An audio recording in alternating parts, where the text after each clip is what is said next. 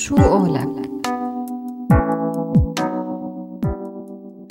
الأستاذ منصور أتاسي الأمين العام لحزب اليسار السوري الديمقراطي من الشيوعيين يلي صفوا مع الثورة السورية منذ البداية. كان له دور كبير بحركة اليسار السوري بسنين يلي سبقت الثورة. الكاتب والسياسي المثقف منصور أتاسي هو ضيفنا لليوم بفقرة شو قولك سوريالي سوريالك.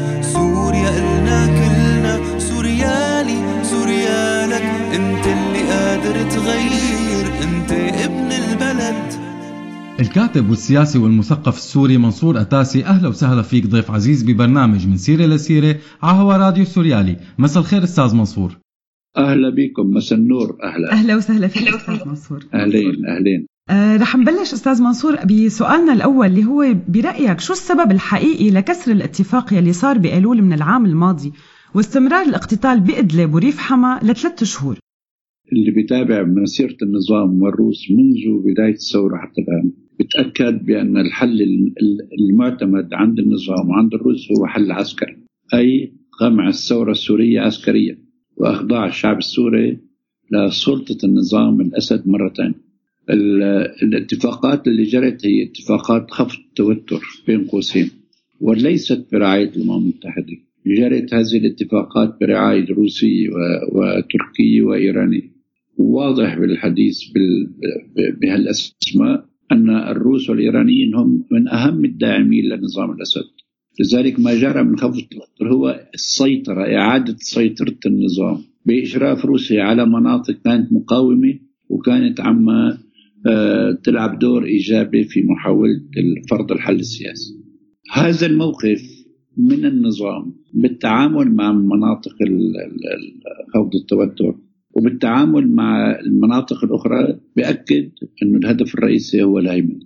ثم فرض سياسة النظام على على السوريين جميعا.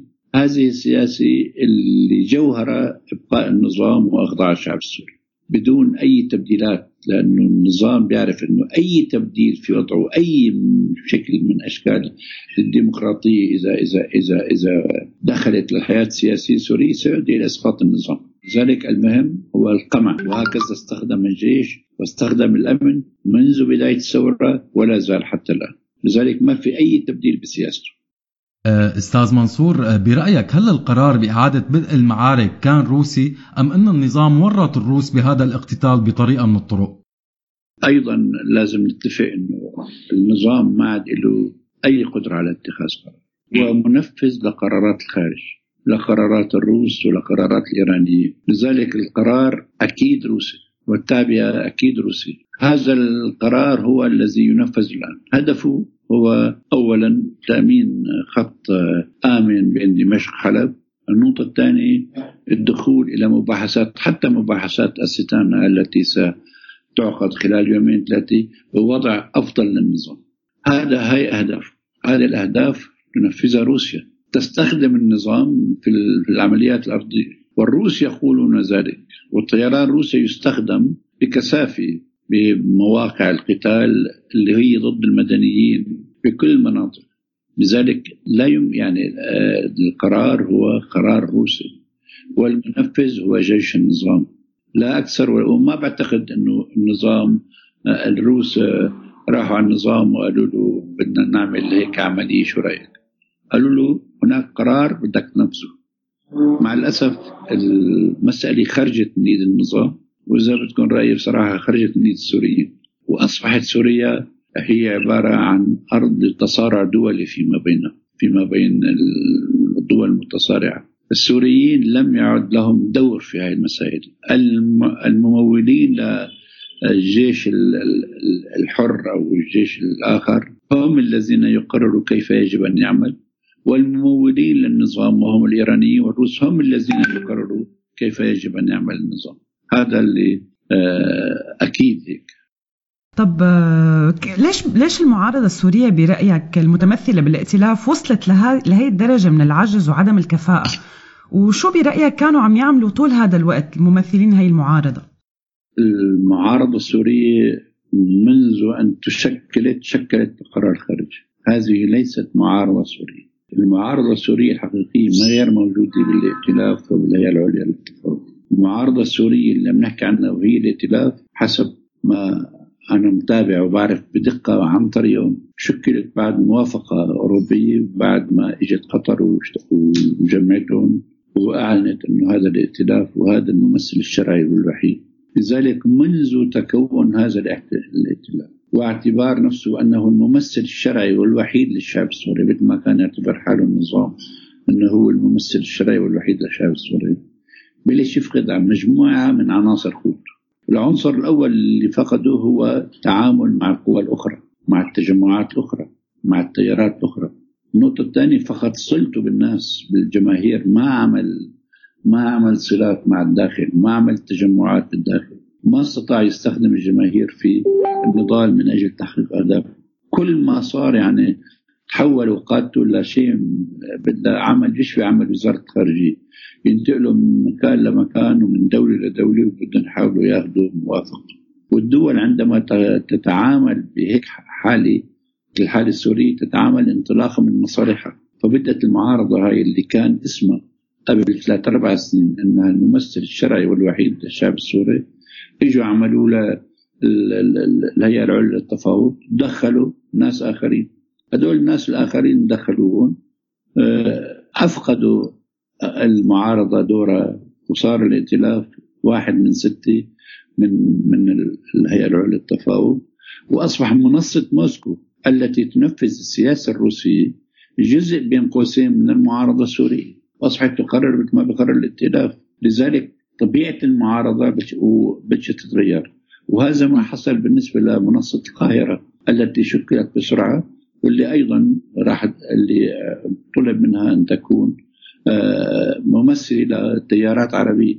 والآن اليوم في هذه الظروف يتم الإعداد لشيء اسمه مؤتمر رياض ثلاثة مؤتمر رياض ثلاثة يعني شو هدفه؟ هدفه إدخال قصد إلى آه، المعارضة السورية قصد العشائر يعني إدخال النفوذ الأمريكي وتمكين النفوذ الأمريكي داخل المعارضة السورية.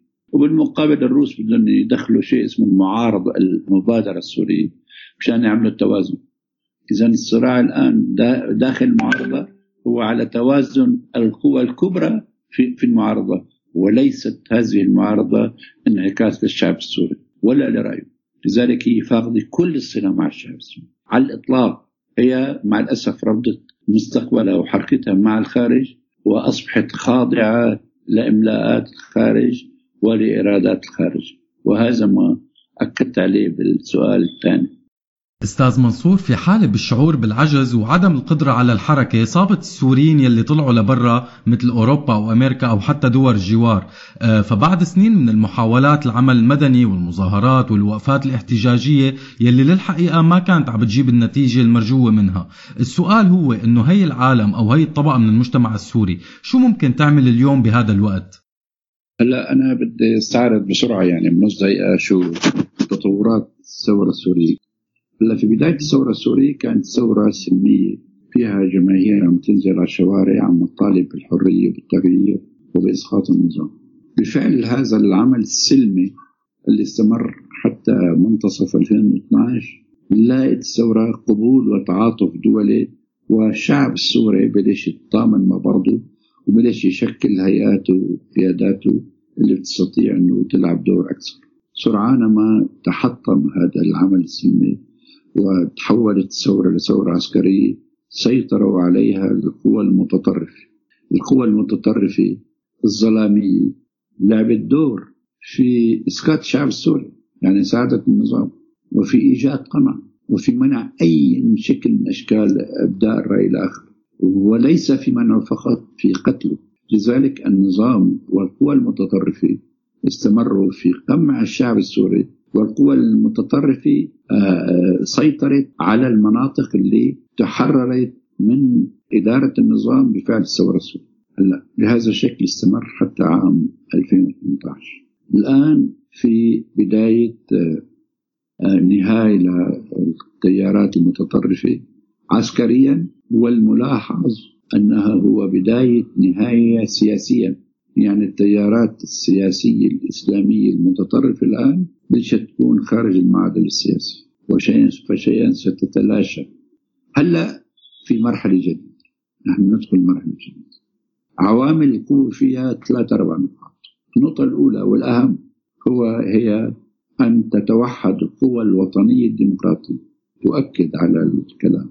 القوى الوطنية الديمقراطية. على برنامج سياسي واضح ينطلق من الإجراءات التنفيذية لقرارات جنيف واحد.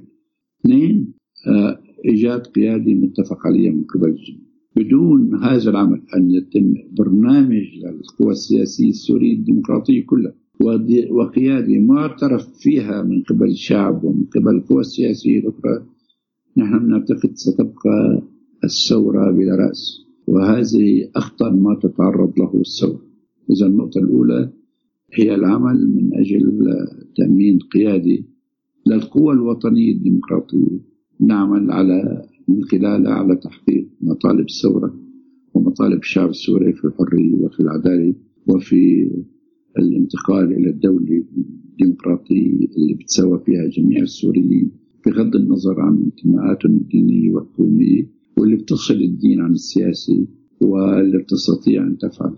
هذا العمل الآن عمل ضروري أولي للبدء في في تأمين نقطة تحول آه، جدية وفعلية النقطة الثانية هو العمل على الانتهاء من مسألة التبعية اللي موجودة الآن عند الفصائل العسكرية وعند القوى السياسية.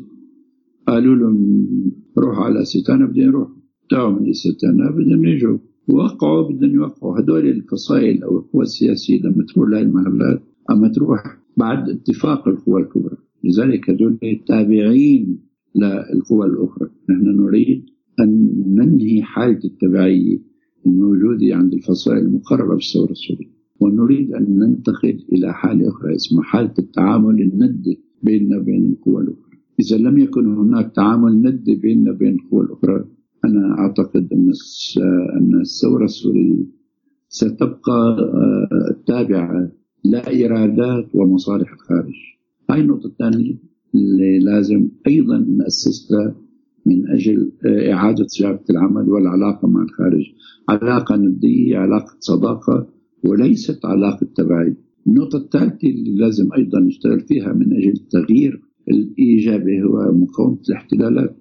نحن عندنا بسوريا في احتلال روسي في احتلال إيراني. احتلال رسمي يعني أن الجنود الروس والإيرانيين يعملوا على قتل الشعب السوري ويعملوا على إبعاده وعلى تهجيره ولا على منعه من الداخل. وطبعا مع العصابات الصغيرة التابعة لهدول الاثنين مثل عصابة حزب الله وغيره إذا لم يتم تأمين مقاومة وطنية لهذه القوى ستبقى هذه القوى تتحكم في بلادنا ومن خلال هدول الاحتلالات التي يجب أن يتم العمل لتوحيد القوى من أجل التردن أيضا يجب إبعاد كل القوى الخارجية عن بلادنا سوريا يجب أن تبقى الحالة حالة وطنية حالة بين السوريين. إذا لم يتم كل ذلك وأنتم نحن ملاحظين وأنتم ملاحظين أنه في قسم تحت الإشراف الروسي في قسم تحت الإشراف الأمريكي في قسم تحت الإشراف الإيراني وفي قسم تحت الإشراف الفرنسي وهكذا وفي قسم تحت الإشراف التركي وهكذا. إذا وين القدرة على وحدة العمل لا يمكن على إعادة العمل الوطني دون إبعاد كافة هذه القوى وكل قوة من هذه القوى اللي ممكن إياها إذا كان الروس عاملين الفيلق الخامس أو إذا كان الإيرانيين عاملين تجمع عسكري أيضا أو إذا كان الأمريكان عاملين قسد أو إذا كان الأتراك عاملين جيش وطني عندهم جنود سوريين يموتوا من أجل الصراع فيما بينهم. هذه حالة قاسية جدا. لا يمكن تغييرها إلا بإبعاد هذه القوى من البلاد. إذا هذه العوامل كلها هي اللي لما تفرمل الإمكانية العمل واللي لم تخلق حالة من اليأس عند الآخرين عند الوسط الشعب العام واللي ما ما تستطيع يستطيعوا يشوفوا آفاق. لذلك تبدأ كل هذه القضايا بتأمين برنامج وطني قابل للتنفيذ وقيادة وطنية قادرة على تحقيق هذه الأهداف. ساعتها سترى أن السوريين موحدين وقادرين للعمل. هناك ملاحظتين أو ظاهرتين بدنا ندق نحن شفناهم دققنا بقولوا في ظاهرة يأس. بس وقت توفى الطيب التيزيني صار في حالة من التضامن كبير جدا مع الدكتور طيب التيزيني. على المستوى الشعبي وعلى المستوى الثقافي وعلى المستوى. وقت استشهد عبد الباسط السارود صار في تظاهرة وطنية كبرى بداخل سوريا وخارجها. آه، تحية لعبد الباسط السارود ونشاطاته. إذا الشيء الكامن داخل الثورة السورية هو كامن إرادة التغيير. هذه الإرادة التغيير عم تظهر بحالات استثنائية. علينا أن ندرس هذا الواقع ونعمل على تغييره من خلال تأمين الوسائل القادرة على إعادة بناء الثورة بشكل إيجابي. طب أستاذ هلأ بدنا ننتقل للموقف التركي. هل برأيك كان الموقف التركي للشيء اللي عم يصير هلأ بأدلب هل كان بالنسبة لك متوازن مع التغييرات السياسية الحاصلة؟ أم أنك بتشوف مثلا أنه كان بإيد الأتراك أوراق لتغيير هي المعادلة وما استخدمتها أو على القليلة ما استخدمت كل طاقتها؟ هلا أنا بدي أحكي على السياسة التركية بنقطتين أولا بإدلب وثانيا بكيف يتم التصرف مع السوريين باستنبول هلأ بإدلب أنا بعتقد أن ما يجري في إدلب هو صراع بين الروس والإيران والأتراك. يعني صراع الحلفاء.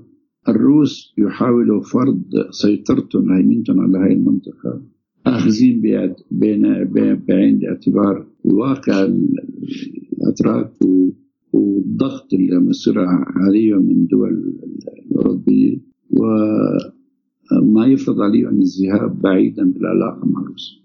ولكن الأتراك الآن بالفترة الأخيرة في الصراع العسكري داخل إدلب أما يقوموا بمقاومة التحركات الروسية تحركات النظام ليس مباشرة كما يعمل الروس في بالنسبة للنظام. عن طريق دعم المقاتلين هناك اللي اسمه الجيش الوطني أو الفصائل الجيش العزي أو غيره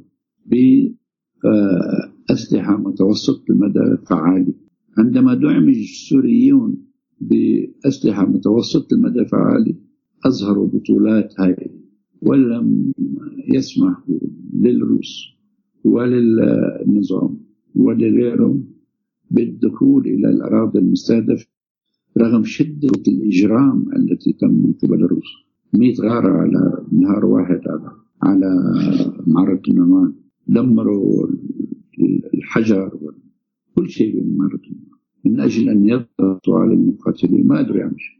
إذا الدعم اللي إجا من تركيا للمقاتلين السوريين لعب دور ولا زال يلعب دور في في في الصمود.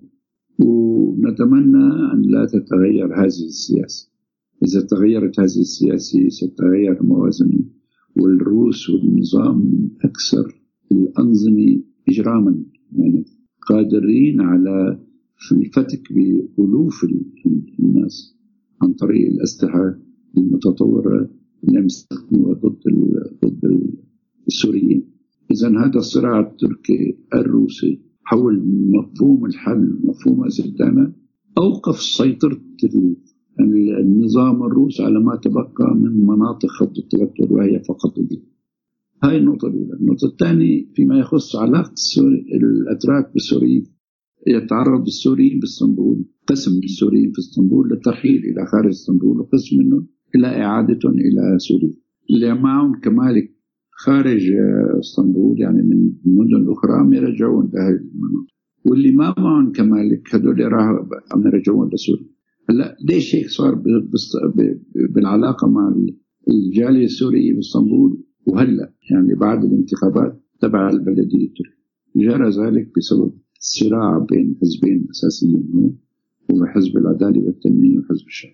اثنيناتهم فكروا أو طلع معهم أو أعلنوا للرأي العام إنه سبب النجاح أو سبب الفشل هو الموقف من الجالية السوري وتؤكد الأحداث ان أن هذا التحليل خاطئ.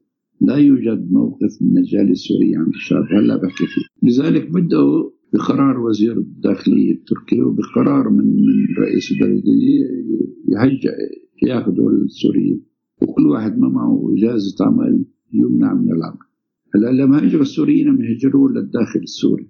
هذا خطأ. لما يروح على الداخل السوري كلهم يعني شباب بعمر الورد عمره بين 15 و 25 سنة. عم ياخذوهم من الشارع يمكن ما معهم بلا فرنك بجيبتهم أو ما معهم باكيت دخان. وعم يروحوا يزتون بإدلب طيب هذيك بإدلب شو بدهم يسووا؟ لا عندهم أهل لا في شغل لا في شيء. وجبهة النصرة العناصر اللي ما بيعجبوها ما تذبحهم. كما جرى لشخص لأنه ذبح هو من المعارضين الشباب الأبطال لأنه أصله من السلم إذا هذول عم يذهبوا للتطرف وشوي شوي بدهم يخضعوا لهذه الإرادة التطرف عشان يأكلوا. هذا العمل نحن نعتقد أولا عمل غير صحيح اثنين آه، يتناقض مع المبادئ الرئيسية للأمم المتحدة. ما بصير السوريين إذا كانت تركيا ما قادرين يتحملون تبعثوا لسوريا. لمناطق اللي فيها المشاكل. سوريا منطقة توتر والناس اللي طلعوا من السوريين اللي طلعوا من سوريا بسبب الأحداث الموجودة بسوريا والمعروفة عالميا. وبالقانون الأمم المتحدة وميثاق الأمم المتحدة بأكد أنه ما بصير إعادة هؤلاء إلى الداخل إلى المنطقة التي هربوا منها طول ما في هذه المنطقة في مشاكل. إذا إرسالهم إلى الداخل السوري خطر ما بدهم إياهم يفتحوا لهم مجال لأوروبا ولغيره النقطة الثانية هل فعلا هاي المسألة نتيجة توتر شعبي؟ أبدا. أنا بحي له علاقة بحزب الشعب من يومين ثلاثة طلعت مظاهرة مؤيدة لإبقاء السوريين ورافضة للسياسات لما تكون فيها تركيا. من أربعة أيام طلعت مظاهرة كبيرة في الفاتح في حديقة الفاتح. لأتراك فقط أتراك يرفضوا إطلاق آه، إبعاد السوريين من تركيا. المحامين الأتراك عملوا قسم وزعوا بعضهم على الأحياء. مشان يتوكلوا مجانا عن كل إنسان بدهم ياخذوه ويبعدوه. حزب العمال التركي آه، طالع بيان مهم جدا تضامنا مع مع السوريين. حزب اليسار الديمقراطي التركي امبارح عمل مؤتمر حول هاي المسائل دعم السوريين. اذا رد الفعل لم يكن رد فعل معادل للسوريين الآن رد الفعل باسطنبول. هو رد فعل متضامن مع السوريين هاي النقطة الاولى النقطة الثانية نحن نعتقد أن إبعاد هؤلاء الشباب هو سيضر بالأتراك لأنه آه، في حد أدنى حد أدنى هنا بإسطنبول حوالي 75 ألف بيت مستأجر هذا البيت المستأجر بمجر السوريين. كان كان سعره كان آه، أجرته 700 ورقه 800 ورقه لا صار إجرته 2000 ورقه وكل البيوت الأجرة في في إسطنبول ارتفع سعرها بسبب الكثافة من السوريين كل واحد صاحب بيت يؤجره سيتضرر اذا راحوا هؤلاء.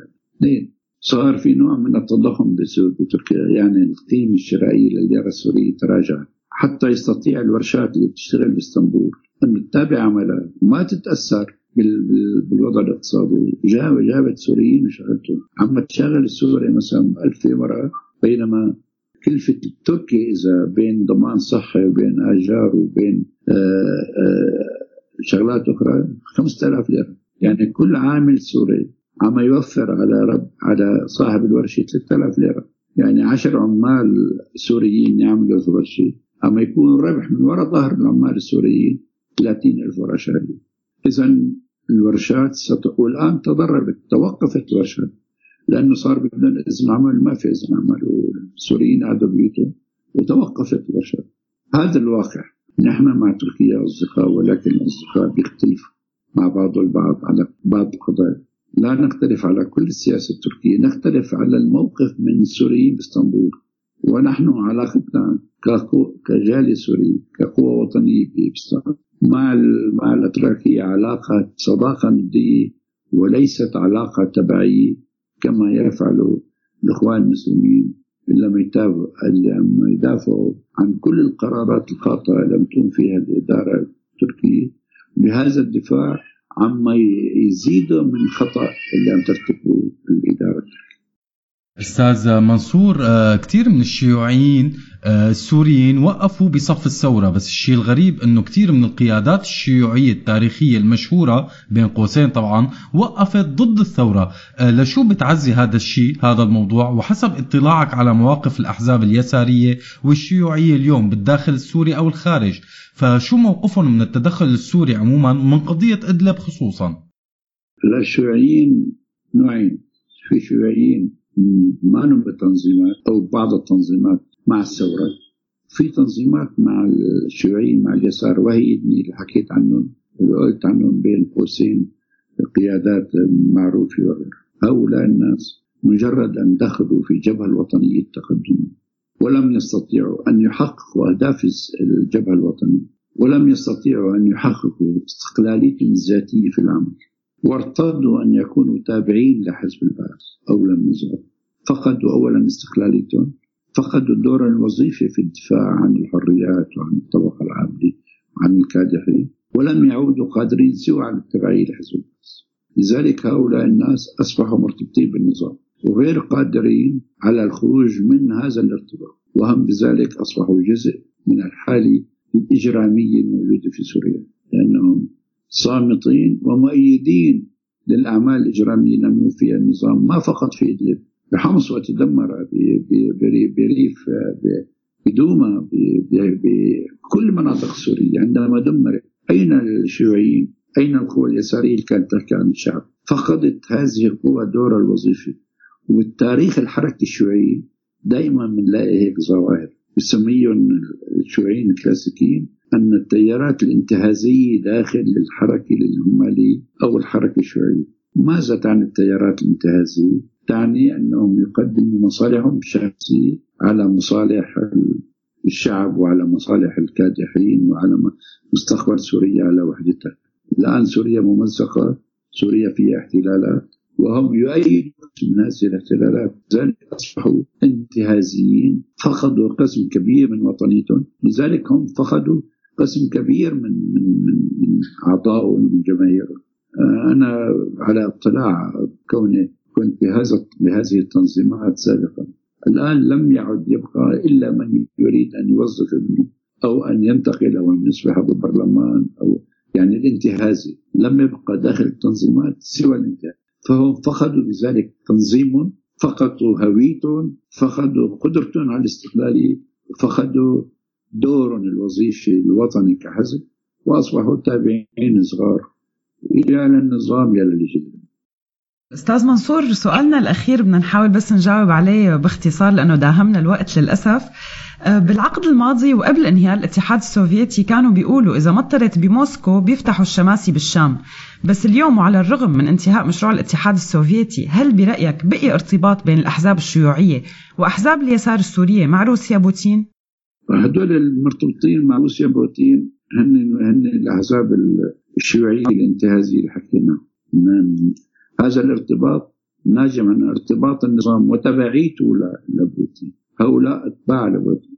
بالمناسبة بوتين كنظام يختلف عن الاتحاد السوفيتي بوتين هو عبارة عن مجموعة مافيات عملت انقلاب على الاتحاد السوفيتي نهبت الاقتصاد السوفيتي وصار نظام مافيوي كما هو معروف عند الآخرين. وهؤلاء الناس في سوريا في عنا شيء اسمه الاقتصاد المافيوي. صار كلهم لصوص وقطاع طرق وما يخطفوا وما يسرقوا. لذلك روسيا غير الاتحاد السوفيتي. والتابعين لروسيا الآن غير التابعين للاتحاد السوفيتي السابق. هؤلاء تابعين بسبب تبعيتهم للنظام بسبب عدم قدرتهم على التحليل وعلى أي فعل أي شيء آخر.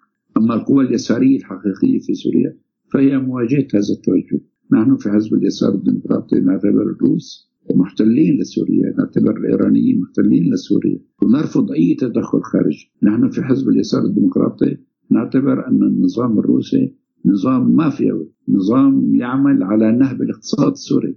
وأن الشركات التابعة لكبار المسؤولين الروس الآن يريدوا أن يهيمنوا على الاقتصاد السوري عن طريق سيطرة على الغاز والسيطرة على معمل السماد هاي كلها شركات مافيوية تريد أن تنهب الاقتصاد السوري أن تفتك في المجتمع السوري. هؤلاء لا يمكن أن يكونوا آه، لا وطنيين ولا أصدقاء للسوريين ويحاولوا يهيمنوا على كل شيء. على الأجواء السورية على أساس الاتفاقية تبع حميم مع سوريا إلى دور. والآن عم يهيمنوا على كل الاقتصاد السوري.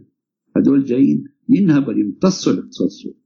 وليس جايين لا لدعم سياستهم ولا سياستهم هو تأمين سيطرة شركات السيطرة على هذا الاقتصاد مقابل آه، استمرار دعم هذا النظام. ولا يمكن أن يغيروا هؤلاء الروس آه، موقفهم من النظام لأنه لا يمكن أن يأتي رجل وطني ويقبل بما يفعله الروس في سوريا هم والإيرانيين لذلك هذول ليسوا ليسوا تابعين للروس هذول عملاء للنظام ويعملوا بما يريد النظام. يسكتوا كانوا يحكوا على القضية الوطنية بينما الآن يسكتوا على وجود مكتب للتنسيق بين إسرائيل وبين الجيش الروسي.